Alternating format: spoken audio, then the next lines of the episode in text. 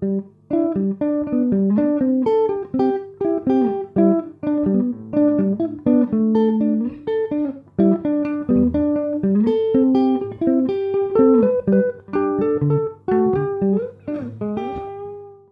och välkomna till Bibliotekspodden Solen. Eh, återigen ett avsnitt. Nu sitter jag här tillsammans med mina kollegor och vänner Patrik Skivström, Hej! Elias Hillström God dag, god dag. Och Maja Bynger. Hej. Och jag heter Alice Torbrun och vi jobbar alla som bibliotekarier på Stadsbiblioteket i Stockholm. Ehm, och vi ehm, poddar ju ungefär en gång i månaden. Det är vår ambition i alla fall. Vi tänkte vi skulle inleda det här avsnittet med att säga att ni som lyssnar får hemskt gärna höra av er. Det säger vi kanske inte tillräckligt ofta när vi, när vi poddar, men vi blir jätteglada om ni gör det med förslag på ämnen eller lite feedback vad ni har gillat. Ehm, Eller Vad ni- inte gillat vad ni kanske. tyckte mindre, var mindre bra eller mindre intressant. Det Sådär. finns ju en Facebook-sida där många av er redan hör av sig med glada tillrop. Fortsätt med det och eh, som sagt tipsa gärna. Ja. Eller ma- våra mejladresser finns på hemsidan biblioteket.stockholm.se. Om man Precis. söker på bibliotekspodden Solen där så kan man mejla någon av oss där man nu önskar. Ja, och där finns ju också alla gamla avsnitt. Eh, sen finns de ju också på eh, diverse olika poddkanaler där man brukar lyssna på poddar. På hemsidan får man ju också, på hemsidan, får man ju litteraturlistorna med länkar till eh, böckerna som vi har pratat om och vilka bibliotek man kan låna dem på. Så där. Det får man ju inte på Spotify och Nej, just det. Så det är lite mer värde faktiskt. Gå in på hemsidan. Det finns också jättefina nya fotografier på oss där faktiskt, för man undrar hur vi ser ut. Inte bara höra våra röster. Vilken bra fotograf. Ja, Sandra Sporrenstrand heter hon. Också en eh, ypperlig kollega och mycket duktig fotograf. Um, nu ska vi se, idag ska vi prata om eh, ukrainsk litteratur. Och ehm, framförallt om en specifik bok som heter Internatet och är skriven av en författare som heter Serhij Shadan. Och um, ukrainsk litteratur har ju, alltså utgivningen har ju ökat lite grann på senare år um, på grund av att Ukraina har blivit mer uppmärksammat av eh, orsaker som väl alla känner till, eh, Rysslands invasion och kriget som pågår. Men det har kommit ut en del på svenska redan tidigare eh, innan det här inleddes. Eh, och Ukraina är ju en relativt eh, ung nation så som inom de, med de gränserna som den har, som det har nu. Jag tror att det var 1991 som de utropades som självständiga då efter Sovjetunionens fall. Men det har ju kommit, det finns ju många författare som eh, klassiska författare som, har, som är födda och eh, i vissa fall också har levt och verkat på ukrainskt nuvarande territorium, då, men det har tillhört olika andra länder. Ryssland är ju Eh, framförallt Polen i väldigt många fall, Rumänien. Och även skrivit på många olika språk. Då. Eh, så det, vi får se om vi nämner några av dem sen. Man kan ju kan bara säga några namn nu kanske. Nikolaj Gogol, Paul Celan, Isak Babel, Stanislav Lem och Josef Konrad är ju är för, exempel på sådana författare som har andra nationaliteter men som kommer från nuvarande Ukraina. Eh, och Ukraina är ju ett väldigt stort land, det är det näst största i Europa också. Men ehm, jag vet inte, har ni läst någonting ukrainskt innan? Jag skulle säga att jag inte har gjort det. Jag har ju en favoritbok från Ukraina som jag har pratat om i ett annat avsnitt eh, av eh, författaren Isak Babel. Eh, och vi gjorde ett avsnitt om favoritnoveller. Det är en slags, det heter Berättelse från Odessa. Eh, Just det. och skildrar det judiska livet eh, eh, runt sekelskiftet i Odessa, eh, hamnstaden i Ukraina. Eh, och det är, en helt, det är några av mina favoritnoveller, helt fantastiska noveller. Ofta skildrat från en ung skolpojkes perspektiv. Eh, hejdlösa på ett underbart sätt, otroligt livsbejakande trots det, den antisemitism och de pogromer som figurerar också i boken. Eh, men man kan läsa inledningsnovellen i den och det är verkligen totala motsatsen till den bok som vi ska prata om sen. För det är ett Ukraina som är så spirar av liv och det händer saker hela tiden och det är paradoxalt nog eftersom det är mer än hundra år sedan så är det världen som han skildrar känns så otroligt så global. Han drömmer om att åka till Moskva och bli musiker och han har, de har kusiner som åkt till New York och blivit rika och det kommer båtar från, från England och de läser tidningar och världen ligger som... Det är, det är våldsamt och det är mörkt på många sätt om man är, tillhör den judiska minoriteten. Men samtidigt så ligger framtiden där och det kommer att hända grejer och bli bättre. Nu blev det ju massa krig och skit eh, förstås. Men, eh, men den är väldigt rolig, eller väldigt, väldigt rolig och fantastisk. Men just kul att läsa som att det är en helt annan skildring av Ukraina än den som vi kommer att prata om sen som känns mm. så slutet och klaustrofobiskt. Det är väldigt intressant just den här platsen, de här, den här delen av Europa var ju, kändes ju som du säger kändes ju som att det var väldigt globalt. Um, gränserna var inte så viktiga uh, in, innan första världskriget är väl det här egentligen framför allt. För att då var det ju sådana, det fanns ju Österrike-Ungern till exempel som var ett stort välde med många olika länder och språk inom, inom sig. Polen var väl också större då och hade många olika folkgrupper.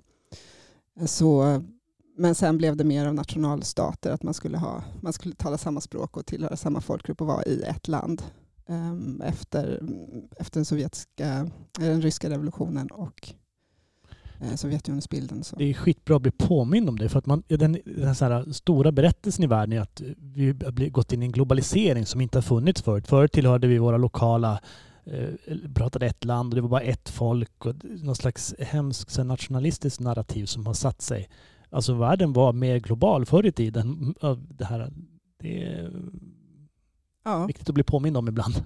Precis, på många ställen var det ju så. Jag läste en, en jättefin artikel av Nathan Schacker som har varit i DN som handlar just om de här författarna som kommer från Ukraina, de klassiska författarna. Och där skriver han till exempel att under den habsburgska väldet så um, fanns ju kejsaren i Wien då, och de väpnade styrkorna hade elva officiella språk. Officerare måste kunna fyra av dem. Så det är ju verkligen ett, ett, liksom ett så mångspråkigt lapptäcke av, eh, av, av nation, eller som, som land eller som nation betraktat. Det är något helt annat än, än nationalstaterna som kom sen. Ett språk, ett land, det är bara som ett slags påhitt känner man ibland. Det är bara... Mm.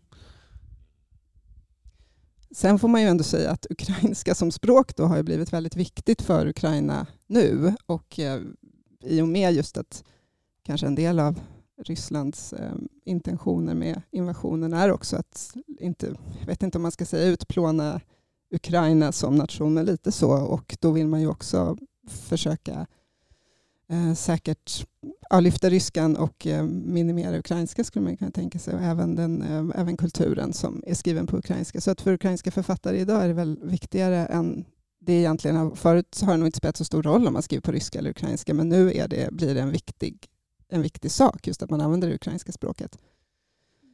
Och det märker vi på biblioteket också, det finns efterfrågan just ukrainska. Eh, om, om man råkar nämna att eh, ja, tyvärr, vi, vi har köpt en hel del, men det är all, väldigt mycket utlånat också. Så, och så försöker man hänvisa till den ryska, så, så är det inte, inte så där jättevälkommet.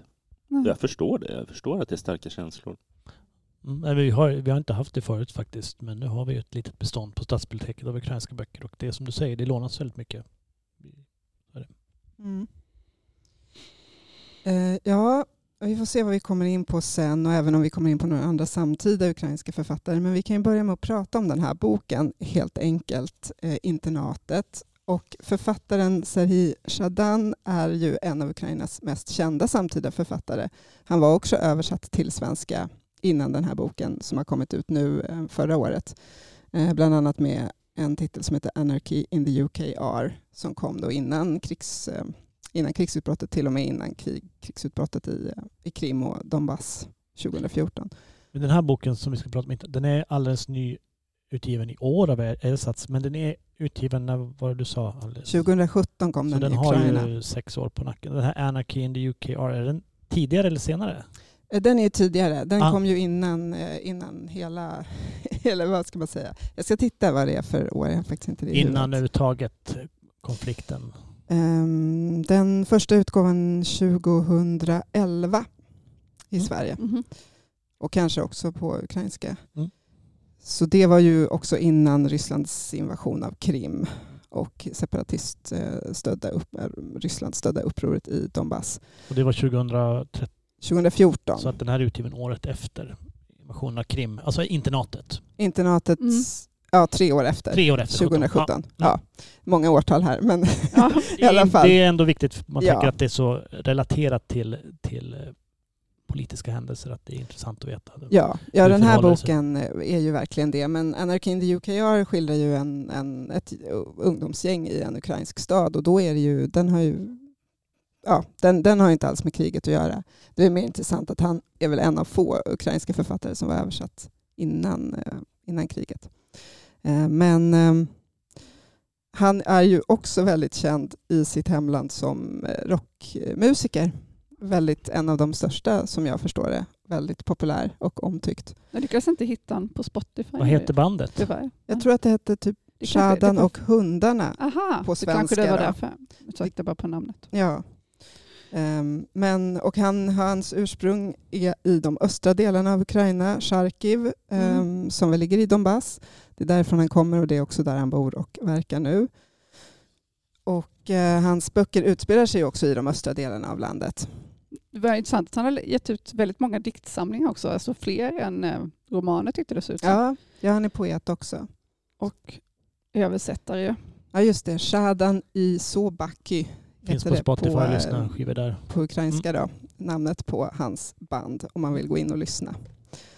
Um, och han, hans böcker, uh, huvudpersonen är ofta unga människor som, befin, som är liksom sökande i tillvaron och sådär. Musik och andra kulturella markörer är också viktiga. Så är det verkligen i den här Anarchy in the UKR.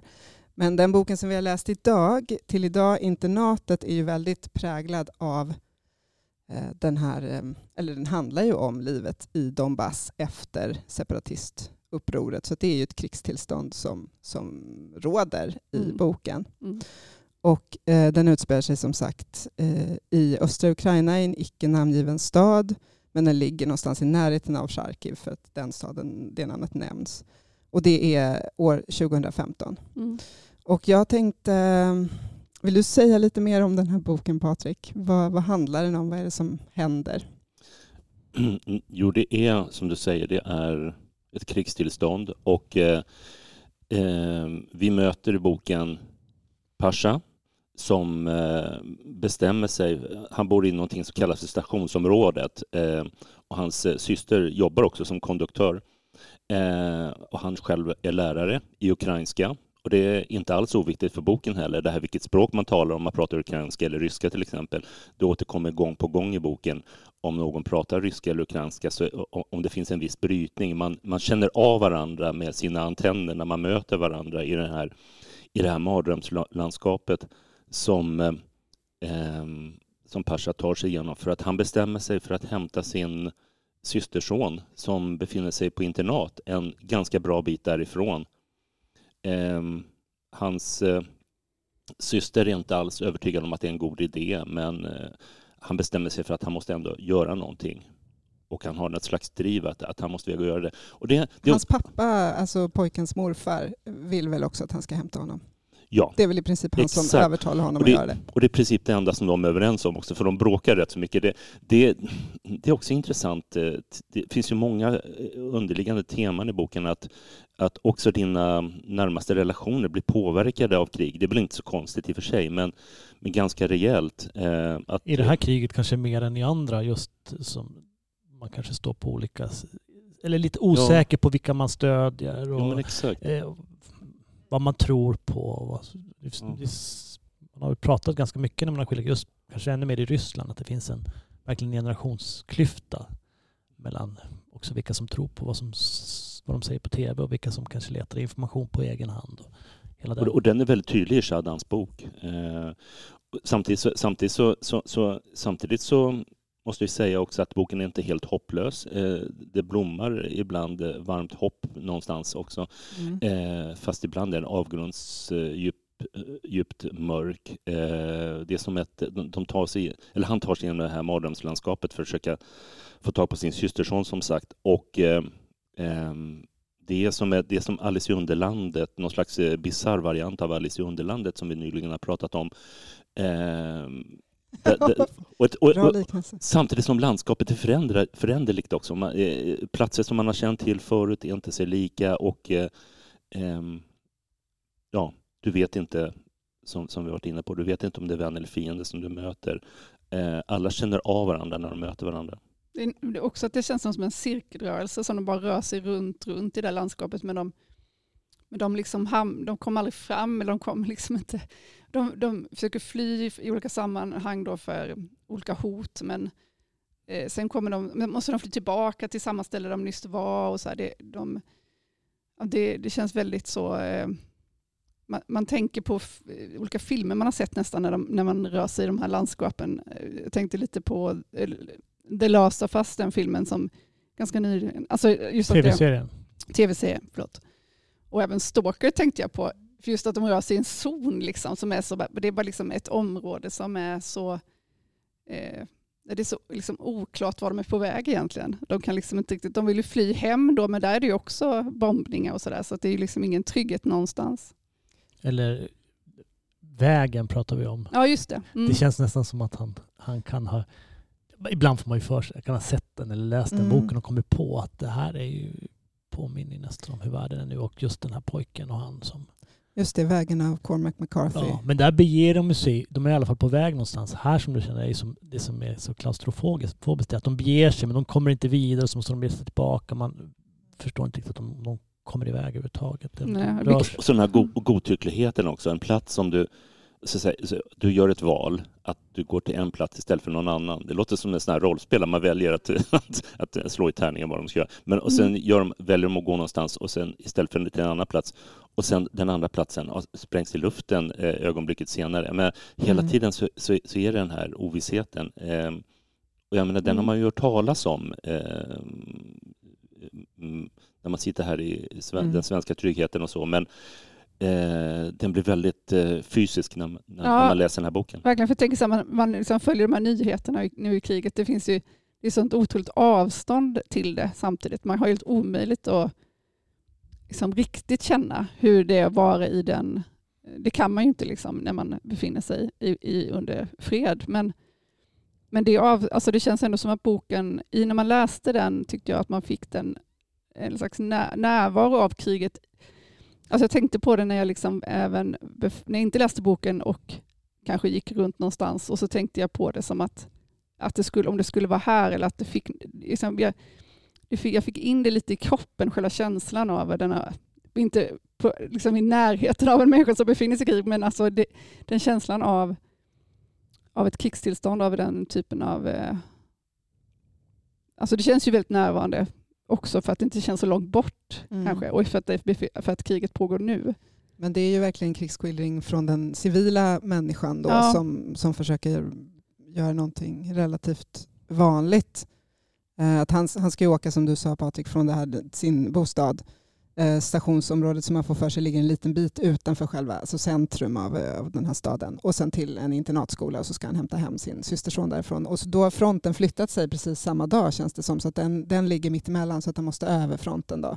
Det, staden har liksom precis bytt eh, Så allt händer. rör sig, verkligen Pantarejas, ja. Alltså allt rör sig. Mm. Ja. Precis, men som du säger att just eh, det är den, den, lilla människan som rör sig. De möter ju militärer och ser olika pansarvagnar och militära förflyttningar fram och tillbaka. Men, men det är ju ingenting om liksom, vad är det som pågår egentligen vet ju inte Pasha. Han vet knappt ens vilka soldater som står liksom på vilken sida när han möter dem vet han inte om, om det är ukrainska eller ryska eller någon tredje grupp, de här separatisterna och så. Men det är också vad, det är, så är det nog, tänker man ofta i krigssituationer, men kanske ännu mer i just det här kriget. För att det var ju så här, vissa kanske inte ville erkänna att det ens var ett krig. Det var ett uppror och de har inte officiella gradbeteckningar och man vet inte om de är ryska eller ukrainska eller det kan vara ukrainska som har gått över till den ryska sidan. Och, eh, och, det, blir nog, och det skildrar han ju väldigt bra i boken, den här klaustrofobiska känslan och osäkerheten hela tiden om det smäller och var det smäller och vilka är det som smäller och vilka skjuter och är de vänner eller fiender. Han vet ju sällan någonting. Men jag tycker den är, som precis som du säger Maja, att man har, när man läser den här boken och eh, det är ju varje dag på radion om kriget såklart. Men man får en helt eh, annan känsla. Man förstår mycket mer genom att läsa den här boken än att man ser lyssnar på tid. Alltså, trots att det är korrespondenter som står där och pratar på Aktuellt och så, så är det svårt att, att få en känsla för hur det är där. Men det får man verkligen när man läser den här boken. Eh, och då är det ju ändå eh, säkert mycket, mycket värre nu, för nu är det ju verkligen ett riktigt, riktigt det är ju det är ett riktigt krig här, men det är ändå ett ställning, någon slags uppror. Eh, så man kan bara tänka sig en krigsskildring från idag i, i de här områdena. Ja. Det kommer ju att komma, men... Mm. Det känns det som att det konsten kanske är den som kan förmedla det mer i alla dess former, liksom, mer än, än just nyhets, eh, nyheter liksom, på tv eller radio. Alltså man kan få det mer i sig på något sätt. Och där är, en, där är en storhet som författare också, just att han, att han inte säger vilken sida som är vilken och vad som är vad och vad som är rätt och så, utan just den här ovissheten hela tiden och eh, den här gråzonen. Eh.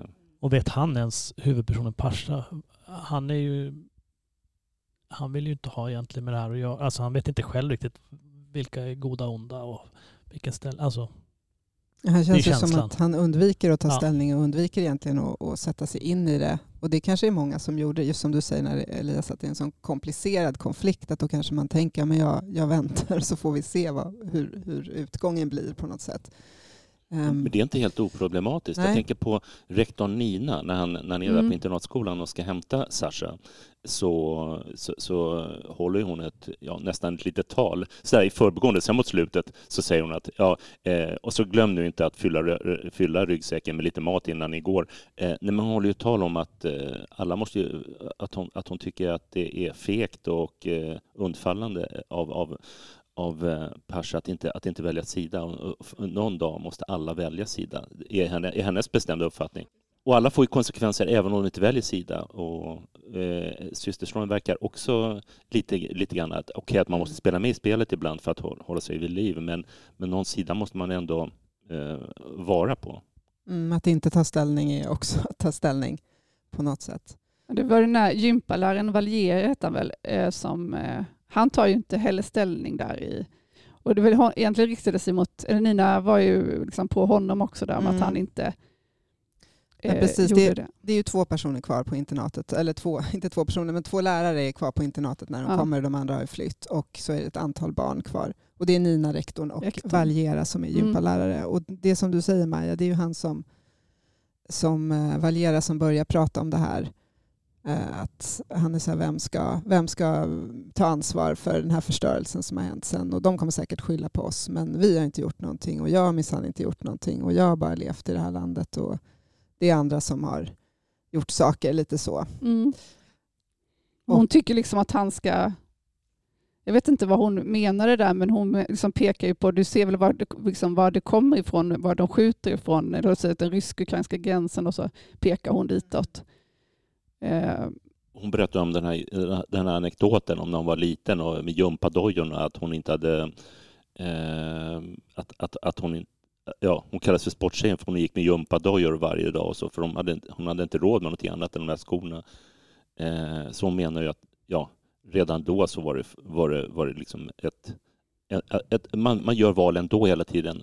Men, men, men, men jag tycker å ena sidan så tycker jag att boken, eh, författaren säger att, eh, att det kan, kan, kan jag menar, det är verkligen jag som läsare som får vara med och ta ställning för att, för att det kanske är fegt, eller vad man ska säga, av Pasha och eh, gymnastikläraren att inte ta ställning. Ehm, men å andra sidan ehm, så är det lätt att säga så, för allting är så godtyckligt att man råkar vara på den andra, ena sidan eller den andra sidan. Så det finns inget rätt eller fel. Nej, det, författaren har ju förståelse för det också. Känner att man inte mm. kanske kan ta ställning mm. eller att man inte alltid vet. Och jag tänker också att för mot slutet så blir ju Pasha, han förändras ju ändå lite grann under, gång, under resans gång. Känns som att han är, i början är han mycket att han håller med alla och, som han möter och verkligen försöker hålla en extremt låg profil men mot slutet blir han ju lite mer att han tar plats och han liksom ifrågasätter vad folk säger till honom. Han blir ledare som folk följer. Ja, mm. lite ofrivillig, precis. Men han, eh, men jag uppfattar det nog inte som att han nödvändigtvis tar politisk ställning, men däremot att han tar ställning för sin egen värdighet. Alltså någonting sånt där. Att det är mer det som författaren för är ute efter. För människan, eller om man ska... Usch, det låter så pamflettigt, men, men människan, ja. Men det är lite, han säger till den här journalisten, han träffar en journalist i början som han sen träffar i slutet igen, som heter Peter. Och då säger han till honom någonting sånt här att jag vet att du inte bryr dig om vad dina typ läsare tycker eller någonting. Han är, är på honom på något sätt. Han är ju utlänning tror jag, den här Ja. Peter. Alltså han, han, kommer kommer ju inte från, land. exakt, så han tycker liksom att han, du kommer inte, jag kommer ju vara kvar i det här, du kommer ju bara åka härifrån. Och så säger han någonting så här, jag vill säga detta för att i skolan säger man det som är sant. Det är som att han ändras, han vill, säga, han vill vara så nära sanningen som möjligt på något vis. Att det, är något, det känns som att han har kommit på någonting under tiden där. Liksom, att han, för det säger han ju inte till journalisten där initialt, utan det kommer sen. Jag- skulle vilja fråga er andra, för att jag tycker det finns en, han har väldigt många fina metaforer och liknelser i boken.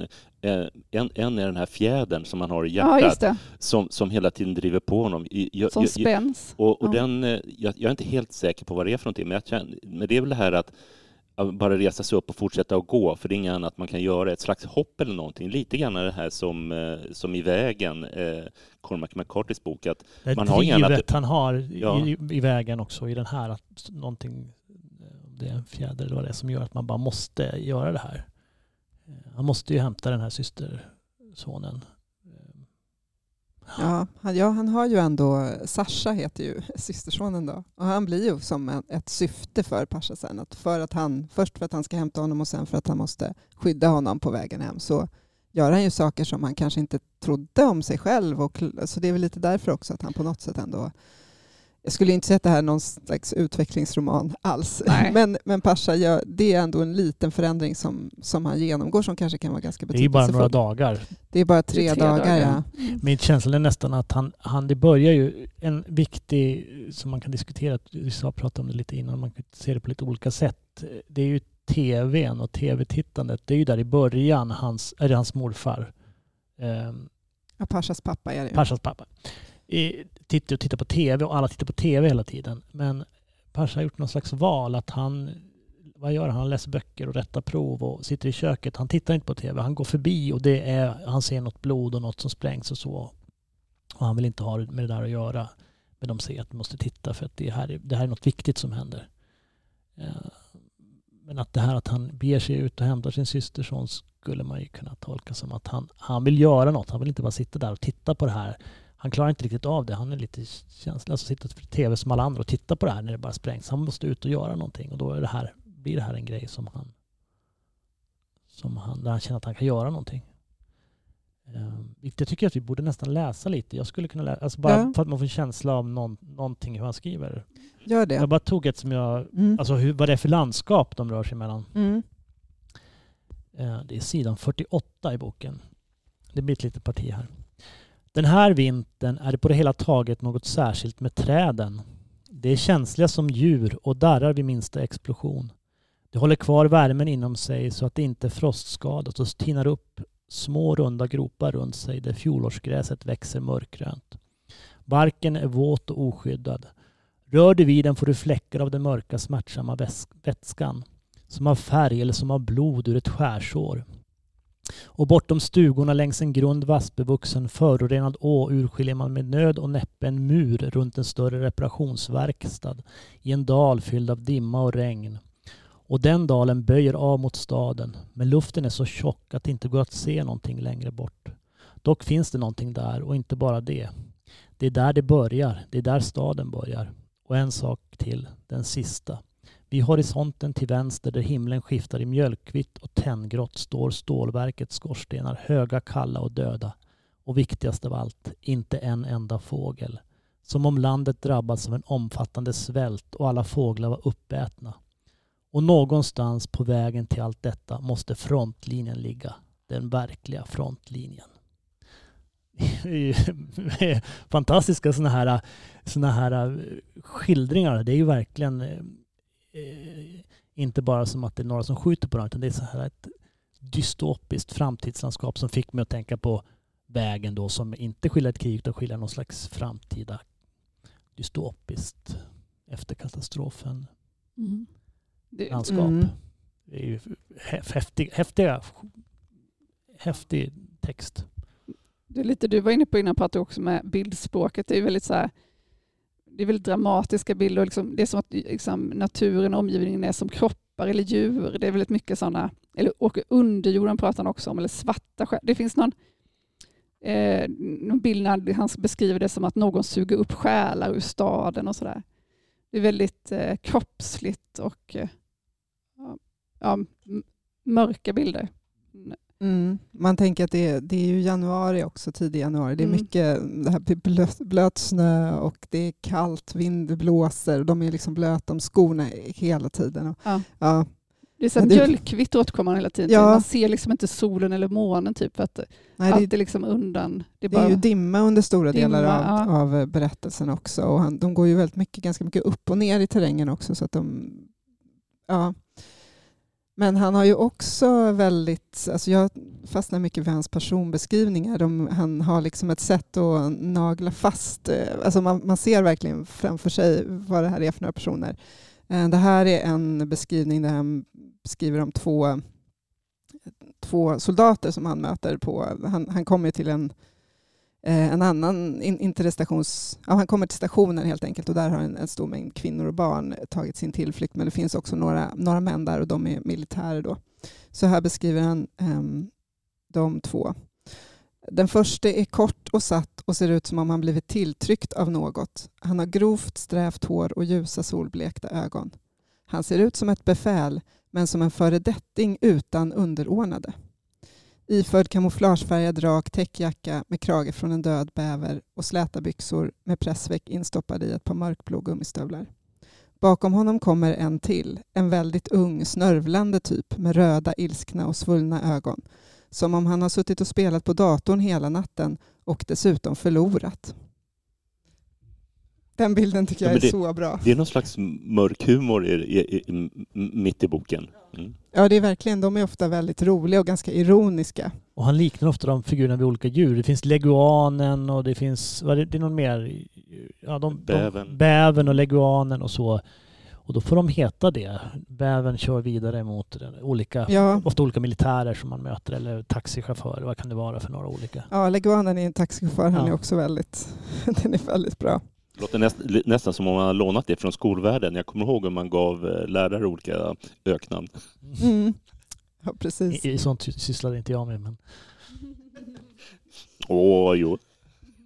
Lägg on. Ja, man kan ja. tänka sig en lärare som, som... Men någonting som jag tycker är jättefint i boken det är hur den här relationen till systersonen, för att en relation måste ju förändras på något sätt när man lägger varandras liv i, i, i vågskalen eh, som de gör eh, när de, när de eh, när de befinner sig på den här vandringen.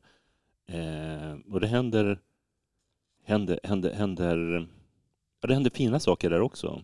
De kommer varandra mm. närmare, men inte, inte på något här slags eh, jovialiskt sätt utan, utan eh, för, förtroende och ansvar som, som är ett viktigt tema i boken också. Mm. Ska, man, ska man ta ansvar? Eh, vem kan man lita på? Det blir ett sätt för dem att komma närmare. Det finns väl att han skriver att han, han, han märker en förändring i Sashas sätt att vara. Han, det verkar som att han, han, han har förtroende för mig nu, eller han, han litar på, på mig. För det mm. gör han inte i början. Nej, precis. Och de, ja, Sasha vis, äh, visar sig ju också vara, ska man säga, annorlunda än Pasha har, har trott. Han har inte träffat honom på ganska länge, får man för sig, innan, innan det här heller. Och han, han klarar mer och han klarar andra saker än vad Pasha tror. Och sen precis på slutet så byter de ju också perspektiv så att det är Sasha som berättar all, på allra sista. Då får man ju också lite fler ledtrådar, eller man får veta lite mer om Pasha utifrån, eh, utifrån helt enkelt. Lite grann som att man är tvung, många blir tvingade att bli vuxna väldigt snabbt också när de är med om mycket och hemskt. Mm. Men det är intressant som ni har varit inne på med boken också, att den är verkligen inte så, faktiskt inte så mörk som jag trodde att den skulle vara. Den är ju en slags skildring av verkligen ett, en slags undantagstillstånd. Det är väldigt mycket här och nu hela tiden. Man vet ju aldrig vad som ska hända. Hur, som du sa Patrik, hur kommer nästa plats jag tar mig till se ut? vilka kommer vara där? Vad kommer hända? Kommer jag behöva gå tillbaka? Kommer jag gå någon annanstans? Äh, sådär. Äh, men den är också rolig. Eh, den är ganska den är absurd. Det är ofta de här människorna han möter beter sig ju ehm, eh, inte liksom som att de är onda eller goda utan mer som att de är ganska märkliga. Alltså det är ett märkligt tillstånd. Liksom. Soldaterna är också, de är ju inte de här eh, de är inte snälla, men de är inte sådana här beräknande ondska som bara vill skjuta och döda alla. Eh, eh, de är lite så här de är lite absurda och har också hamnat här lite fattar inte heller riktigt vad det är som pågår. Det, det, fin, det finns en scen som är ganska rolig när, när eh, Pascha, Pascha, han? Pas, Pascha eh, undrar varför soldaterna skriker så mycket på varandra. Sen så efter ett tag så inser han att det varit en explosion så att de är helt lomhörda. det är också en så här, liksom, ja. humor eh, när han har... Och så finns det också i slutet vet jag så kommer någon av, de är nog på stationshuset då var slutet, så kommer någon soldat och säger så här lite i förbifarten typ eh, har det, har det varit något jobbigt nu under beskjutningarna? Och så vänder han sig till sin systerson och bara, eh, vad tycker du, eh, har, det varit något, har det varit något jobbigt? Typ? Så har de ju liksom gått igenom så här på liv, liksom, det har varit så fruktansvärt hemskt från början till slut.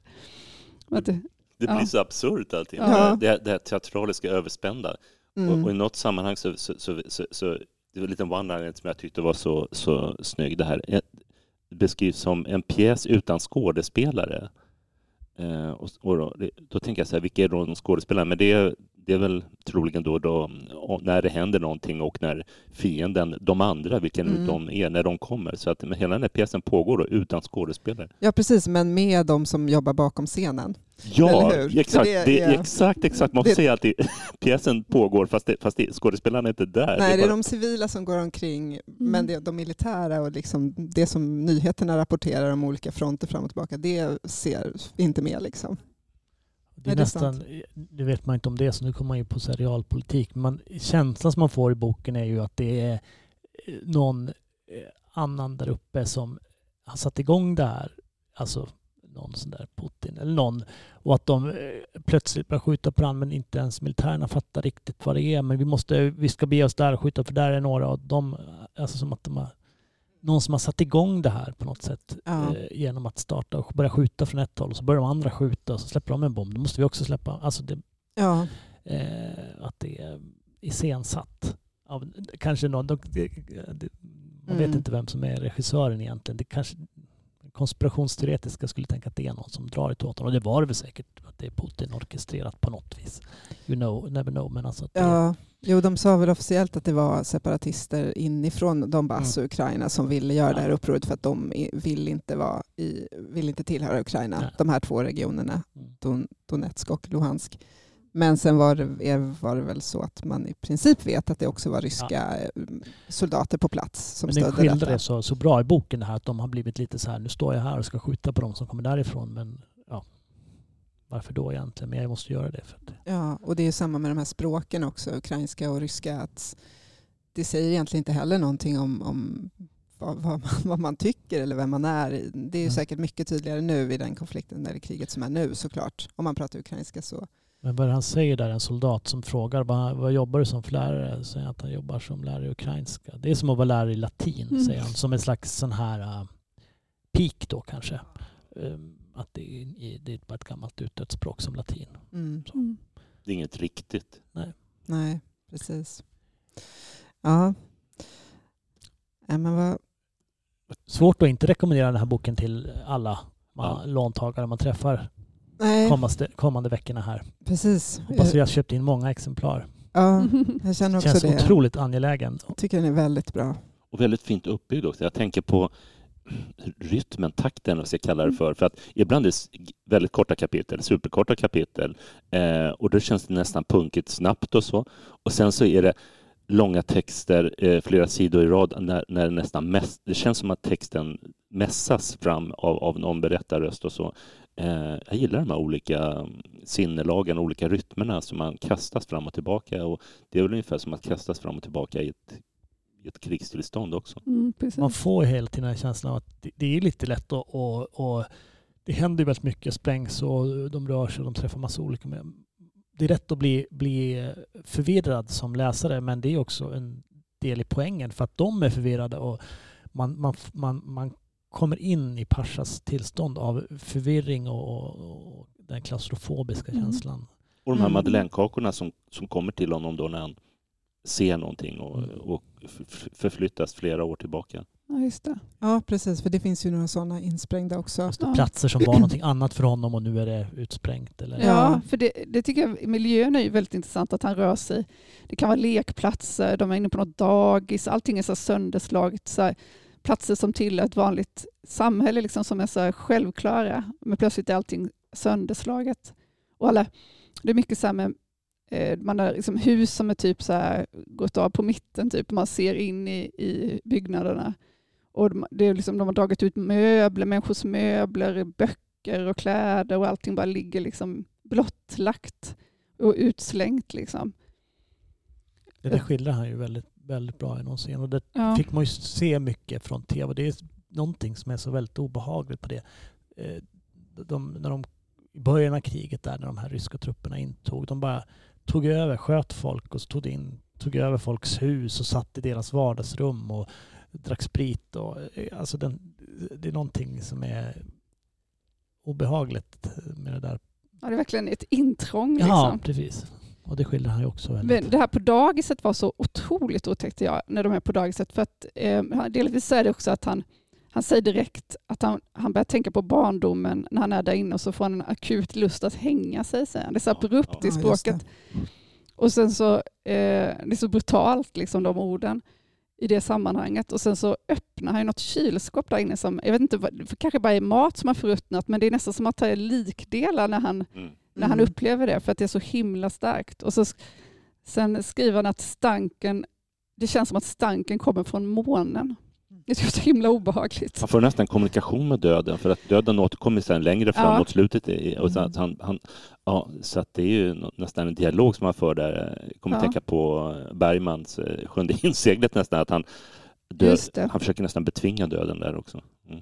Han känner sig jagad av den på något vis, som att det är Ja. någon, någon makt, som, eller som att döden efter honom i hälarna nästan.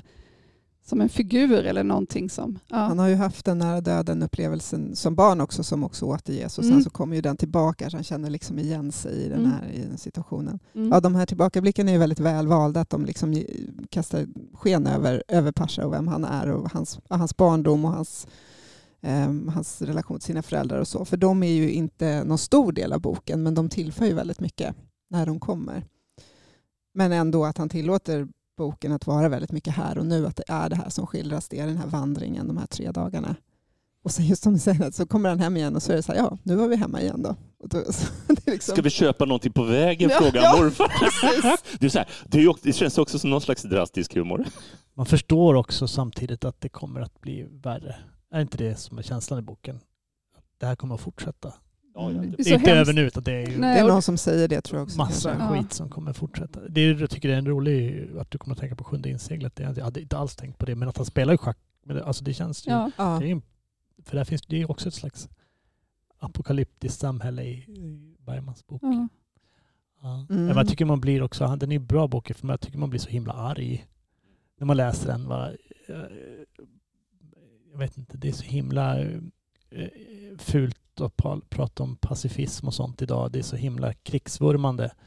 Att vi ska ha, det, jag säger inte för eller emot i det, men man blir så himla det är så jävla meningslöst att Mm. hålla på och skjuta på varandra. Och mil, mil, alltså, livet, det skiljer ju också i de här små glimtarna. Det är så himla fint och kort livet så ska man ägna det åt att skjuta och smälla på varandra istället för att bygga förskolor och eh, sådär. Det är, man blir så, och när man förstår att det är nu varje dag, man blir, jag tycker att det, det är också väldigt viktigt, Mm. bra att läsa boken på grund av det. Ja, krig är jävla skit. Mm. Det, det finns en scen, jag kommer ihåg när det ganska i början, en minröjare som de hittar död, eller pojken, och, eller den här pojken och då Pascha går igenom ett landskap och så eh, ligger det liksom en minröjare där så, utanför internatet och så berättar eh, systersonen att, den, att den här telef- alltså det ringer en telefon kvart eller tio, åtta varje morgon. Så, och så, så går, de, ser, då går, de går de är där i alla fall och så ringer den här telefonen. Så visar det sig att den har ringt då varje morgon eh, 10-8. Och att det, de tänker att det är en dotter eller son som ringer till honom då som ligger där död. Det är också så här, liksom, tydligt, liksom, att liksom, det, är så jävla, det är så fruktansvärt Man blir sorgligt. iskall. Alltså. Ja, Det är bara en av flera scener som gör att man blir iskall. ja, Men jag, jag tänker på ett citat som jag tycker känns viktigt i boken och jag är inte helt säker på hur man ska uttyda det. Jag tänkte be lite grann om er hjälp. Eh, det är inte, det är inte, jag tycker det känns som en parafras på August Strindberg. Det är inte synd om någon, säger, säger, säger Pasha gång på gång i boken. Det är inte Exakt. synd om någon. Mm. Det känns som att han betvingar någonting där eller att han på något sätt, det är inte synd om någon, ungefär som att alla bär en skuld eller hur tänker ni när, Mm. när, när, när ni ser de raderna? Det är inte synd om någon. Jag kommer inte ihåg när, när det kommer första gången, men det känns som något Nina skulle kunna ha sagt i det här. Jag ser det lite som det att man, alltså gympaläraren tycker lite synd om sig själv när han pratar om att eh, förr i tiden när jag var barn, då var allt minsann bra, men nu så har alla förstört allting. Och han har inte gjort någonting för att förhindra det, så att det är inte synd om honom. Men är inte det lätt att, att, att, att eh, gå in i det? Kanske i sådana situation att det är synd om oss som att det blir. Men vi har alla ett ansvar. Man kan inte bara säga att det är synd om oss utan att eh, för det har man ju pratat om mycket, att det är Ryssland och så, så har man inte riktigt... Eh, det är de där uppe som krigar, det är, inte vi som, det är de som har bestämt. Vi har inte ansvar för det här kriget, vi vill inte... Man kan inte riktigt säga det utan det är... Jag vet inte om det hänger ihop, men så tänk, skulle jag kunna tolka det att det är... Ehm, för det finns ju underliggande i boken att vi måste ta ställning mot det här. Känns det som. Ja, som sagt, eller som i alla fall att ta ställning för oss själva eller för att vi är värda no- för att människan är värd någonting. Precis så, så tänker jag.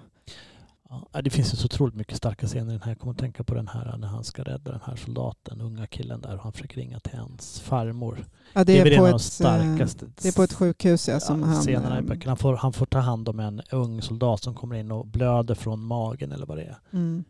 Ehm, Och försöker hålla honom vid liv men han vill bara att han ska ringa till hans farmor och säga att allt är bra. Ja. Som inte svarar och han bara ringer och ringer. Det. Mormor är ju så här halvt döv så hon hör väl inte signalerna. Nej. Nej. Så Nej, det, här, Passia får ju ringa igen och Mm. igen till den här. Ja. Och så ja, svarar det är hon verkligen. inte. Det finns många sådana. Jag har en favorit också som handlar, det är han möter någon väldigt udda person, också en soldat som vill ta med honom in och visa någonting i någon slags husbil eller något som han är i. Och så tar han fram en liten sten som han ger till Pasha och så säger han så här, det är en ormbunke. Det är en Just det, ormbunke. Och Pasha säger, vad, vad, vad menar du? Och så ser man att det är liksom ett ormbunksfossil, alltså man kan känna liksom, och då ser han när han tittar på den lite mer i eh, ljuset. Och den här eh, soldaten har räddat den från ett museum som har blivit förstört. Så han säger så här, du är lärare, ta med den här. Du kanske kan hitta ett nytt museum för den här. Liksom. Så man känner den här lilla, lilla föremålet som symboliserar någonting. Och, så, och som är flera miljoner, eh, som är en miljon, en miljon år gammalt och vi är bara här några decennier. Det här, Ja. är, det här som händer här är ingenting mot den här Men Det blir eh, liksom ormbunken. i kontakt med evigheten på något sätt. Liksom. Med det stora perspektivet så är det här ingenting. Och så meningslöst också. Då kan man också, jag tror att det, så, sådana här saker kan bli under ett sånt här krigstillstånd att det kan bli så himla viktigt att man förstår att nu är det skit och hemskt men mänsk, eller, jorden har funnits i miljoners år och kommer fortsätta att finnas. Mm. Och kanske kan den där stenen vara lite på samma sätt som Sasha för eh, Pasha blir någon, alltså en anledning att leva eller fortsätta. Att man ska skydda någon eller något. Eh, Det finns något som är värt att bevara Mm, som man ska verkligen. skydda. Mm. Mm. Ja, vi kanske skulle kunna fortsätta prata om den här jättelänge men jag tänker att vi ehm, kanske stannar där. Måste läsning Mm. säger vi alla här va? Eller någon som säger emot? Men verkligen en bokklubbsbok. Ja. Ja, den passar ju väldigt bra att läsa nu. Jag tyckte det var skönt att läsa den just för att man fick den här som vi pratade om innan, kontakten med det på ett annat sätt. Eh, som det ofta som det är i litteratur. Jag har nästan bara läst liksom, egentligen poesi som är krigs... Alltså man har, lä- jag har läst väldigt lite krigsskildringar. Kanske lite grann, liksom, men inte så jättemycket. Och, ehm, det känns som att man, eh, det behövs för att få den där eh, ja, Mm. liksom känslomässiga förståelsen på något sätt. På riktigt mer. Mm. Jag får tipsa bara helt kort om, Ja, en annan bok ja, som också har, eh, det som, som också finns Ukraina-historia i. Så är det en, eh, ett seriealbum som är väldigt poetiskt, väldigt luftigt berättat, eh, väldigt vackert. Eh, det, det har inte för bråttom, det är eh, väldigt vältecknat, eh, välskrivet. Adrian, eh, Adrian Lysenko som har gjort, gjort ett seriealbum som heter Five Stalks of Grain som utspelar sig eh, tidigt 1900-tal, 1930-talet när det är svält eh, i, i Ukraina och eh, då är Ukraina under, under, under Sovjet eh, eh, förstås den tiden. Och eh, alla som, det här Five Stalks of Grain titeln anspelar på att alla som gömmer så mycket som fem strån eh, av, av eh, någon form av eh, sädeslag eh, riskerar att eh, bli, ja, att bli dödsdömd eller skickad till Gulag, eh, vilket är ungefär samma sak. Eh, och sen är det två stycken syskon som försöker ta sig ifrån efter att det händer saker med deras familj. Det är en väldigt fin, familj, eh, fin berättelse om eh, eh tillit och eh, kärlek och eh, ja, svåra omständigheter. Det, det finns, finns väldigt mycket hopp i den, gudskelov. Men, men också hemskheter. Så det, där finns ju likhet med den här boken. Det finns väldigt många hemska skildringar där eh, av, av, ja, men också hopp. Just det, vad sa du att den hette igen? Den heter Five Stalks of Grain. Eh, fem strån eh, av eh, vete eller, vete, sädes. Ja, eller sädes. Mm. Och den finns på engelska då? Den finns på engelska. Mm. Och. Ja.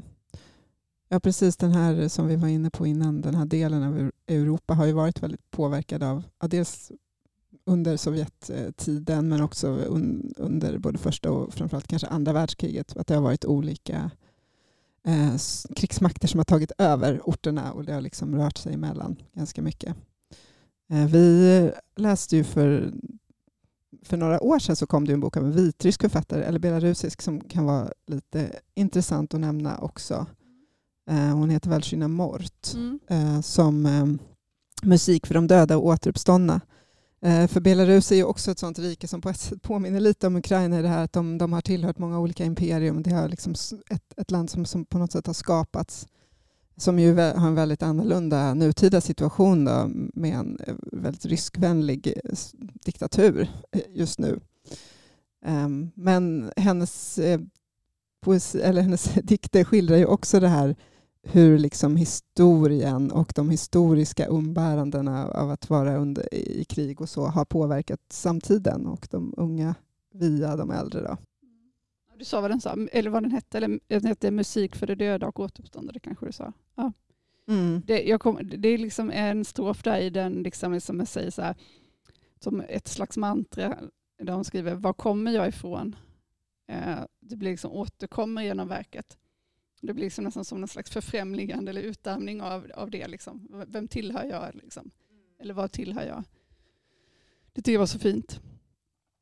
Den är väldigt fin, tycker jag. Ja, ja den gav väldigt mycket som jag läste runt omkring just om historien där. Det tänker jag att även ja. den som du pratar om nu Patrik, för Ukrainas historia så har ju såklart den här svältkatastrofen och även folkförflyttningar som har varit i, i landet betytt väldigt mycket för identitet. Den har ju, Ukraina har ju varit utsatt för också eller vissa orter har man gjort, genomfört stora folkförflyttningar när, har, när nationerna har, gränserna har ändrats. Till exempel från den staden som heter Lviv. Den var ju en polsk stad tidigare, eller Vov hette den då, och där har ju i princip hela den polska befolkningen flyttades ju där efter andra världskriget och byttes ut mot ukrainska eller ryska eh, och, fly, alltså, och flyttades till en ort i Polen där i, i, sin tur hade bott tyskar innan och de flyttades vidare, vidare till Tyskland. Så det, har, ja. och det kan man läsa lite om bland annat i Adam Sagajevskis senaste diktsamling på svenska, Det sanna livet. Han är en polsk författare men han är född i, eh, i eh, Lev, Lvov då, som var nuvarande Lviv Ukraina. Idag. Lviv idag, precis. Men hans föräldrar och jag tror också att han, att han själv var född och förflyttades efter andra världskriget till eh, Gliwice i Polen istället. Och Samma då, Stanislav Lem, också född i Lviv. Kända Just det. Ja, precis. Um, jag tänkte jag ska bara kort nämna ytterligare en titel och det är en, en, bok som heter Under Ukrainas himmel. Under Ukrainas öppna himmel tror jag faktiskt, nu har jag inte skrivit rätt namn här, som kom förra året som Svenska PEN var med och gav ut. Där det är en antologi som samlar olika dikter och kortare texter kring kriget faktiskt som är nu samtida ukrainska författare som har översatts till svenska som skrivit kring krigserfarenheterna och den kom ut i, eh, för ungefär ett, ett år sedan, så en halvår efter kriget. Så det är väldigt så färska. Jag tror att några dikter är äldre men det är också många färska liksom, upplevelser. Och flera av de författarna var också här i Sverige då och presenterade den. Eh, och de pratade just om hur viktigt det är att sprida ukrainsk kultur för, för ukrainska författare nu. Att de ser också det, förutom att vara med i kriget och kämpa militärt så kan man kämpa för Ukraina genom att sprida ukrainsk kultur och så. Ja, så den kan man också med fördel läsa tycker jag, under Ukrainas öppna himmel. Jag vet inte om vi har någonting mer att säga. Eller om... Man kan säga att han, eh, han har, det jag såg var att han hade översatt eh, flera verk av eh, Paul Celan. Ja, um, Serhij Shadan. Ja. Shadan. Och att, eh, jag tyckte det var lite kul för att, eller han, eh, Paul Celan säger att hans dikt är ett personligt vittnesmål från en bestämd plats vid en bestämd tid med all den skada den tagit av historiens trauman. Jag tänkte på att han också, det här är verkligen ett personligt och väldigt så här i tiden, alltså i det är en tid, särskild tid och plats liksom, som han berättar ur, liksom, som är väldigt eh, ögonblicklig på ett sätt. Man kanske kunde hitta i hans miljöskildringar, alltså man har översatt Selan, att man, mm. för han har ju också de här otroliga bilderna. Att det, Just det. kan man säkert hitta om man Ja, det är intressant för internatet är ju väldigt här och nu, som sagt, någon slags eh, kaos på ett sätt i, i nuet, men också att han, de här små glimtarna visar ju verkligen att det är också bestämt av vad som har hänt historiskt sett. Det beror ju av det ändå. Ja. Det är verkligen ett historiskt trauma som, mm. Och som bara upprepar sig hela tiden. Som, ja, som lätt kan göra det. Precis. Mm. Troligt att den kommer så snabbt också. Jag vet inte hur det är. Det, det kanske de kan göra ibland. Att man det kommer ju komma massor av skildringar av det här kriget, men det tar ju ofta ett tag. Mm. Men man kan göra det bra kanske. Um. Ja, precis. Någon, någon som jag tycker har försökt eh, att skildra kriget, eh, och vi har pratat om honom för, förut eh, inför det här samtalet, det är Mustafa Chand, det är hans eh, artikelserie i Svenska Dagbladet, där han besöker alla möjliga eh, människor, fångar, vanliga människor på gatan, på olika platser eh, i Ukraina Eh, och verkligen försöker förstå. Och eh, sen är han där eh, en period i Ukraina och sen är han hemma och vilar upp sig. Sen åker han dit igen i omgångar tillsammans med en fotograf som jag tyvärr inte kommer på namnet på just nu. Men en otroligt fin artikelserie där han bland annat intervjuar eh, Shadan vid ett tillfälle och pratar om hans, inte minst hans roll som rockstjärna och hur han samlar in pengar för för att, ja, för att eh, stötta regimen. Ja, det finns ju några som skildrar. Peter Englund har väl varit där och skildrat lite grann också. Och eh, mm. också din eh, bekanta Cyril har väl skrivit en Cyril, bok. Cyril också, Cyril Hellman. Mm. Då han åker ner till fronten och har skrivit en reportagebok. Jag har inte läst mm. den. Men inte jag heller, men Cyril brukar vara bra, så den är säkert bra. Just det, ja, det ja. finns ju många bra journalister som skildrar det, absolut. Mm. Men romankonsten blir något annat. Ja, det, det är det man det tycker jag får i sig ja. när man läser absolut. den här. Det, det, alltså hur mycket reportage och hur mycket skildrat så blir det inte så nära som när man läser den här boken. Nej, och man är i det under en ja. längre tid också. Jag tror att det spelar roll när man läser liksom en längre skildring av... Man får verkligen en känsla för hur det skulle... Som, det är det som är också obehagligt, som du sa Maja, så bra. Att man, man går runt själv och hämtar från förskolan eller går till jobbet och tänker hur skulle det vara här om det var folk som sköt där borta eller om det sprängdes en kilometer bort där? Och, alltså, Mm. Ja, Nej, som sagt, vi rekommenderar boken. Det har nog framgått.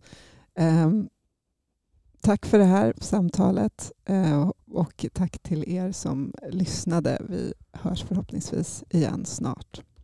Tack och hej. Tack, tack själv, Alice. Hej, hej. hej.